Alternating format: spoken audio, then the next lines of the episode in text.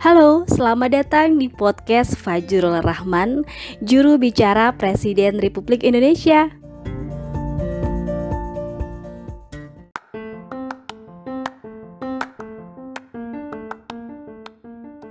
Kita terus bekerja keras, bergotong royong tanpa henti dengan kerendahan hati untuk keselamatan seluruh rakyat Indonesia, serta berterima kasih sebesar-besarnya kepada seluruh tenaga kesehatan, dokter, perawat, dan lainnya.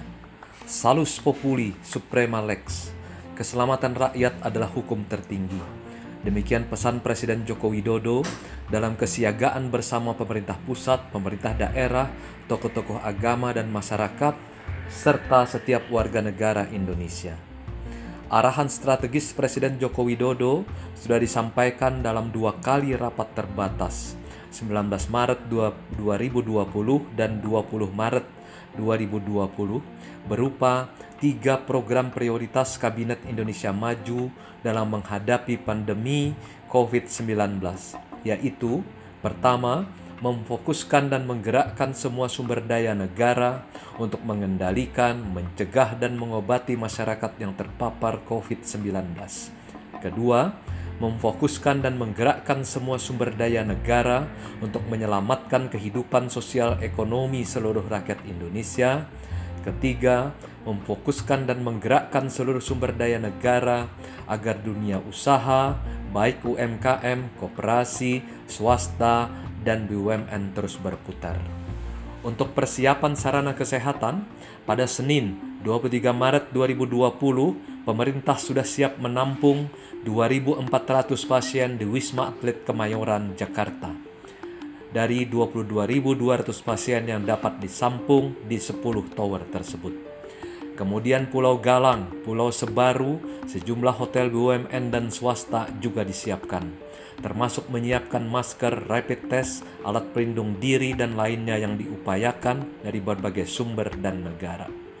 Pemerintah juga menggerakkan semua daya untuk menjamin jaring pengaman sosial bagi masyarakat terdampak kehidupan ekonomi, sosial ekonominya agar konsumsi dan pendapatan masyarakat terjamin dengan menggencarkan bantuan sosial seperti program Keluarga Harapan, penerima bantuan iuran, Kartu Indonesia Sehat, Kartu Indonesia Pintar, Kartu Sembako, Kartu Prakerja hingga dana desa serta memperbanyak padat karya tunai dari kementerian atau lembaga juga menjamin ketersediaan bahan pokok.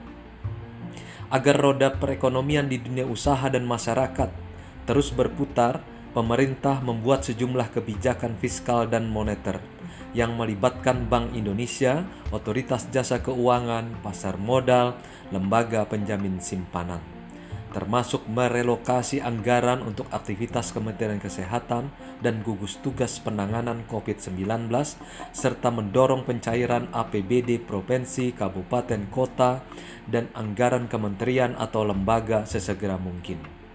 Kepada masyarakat, juga dihimbau untuk mendukung tumbuhnya optimisme dengan menyebarkan sikap dan pernyataan positif yang saling mendukung dalam upaya menjalankan pembatasan sosial dengan bekerja, belajar, dan beribadah di rumah. Presiden mendorong sikap sukarela dan partisipatif sebagai pilihan rasional dan bertanggung jawab dalam kehidupan demokrasi. Sekali lagi, Presiden Joko Widodo menekankan bahwa keselamatan rakyat adalah kebijakan paling utama di saat melawan COVID-19 ini.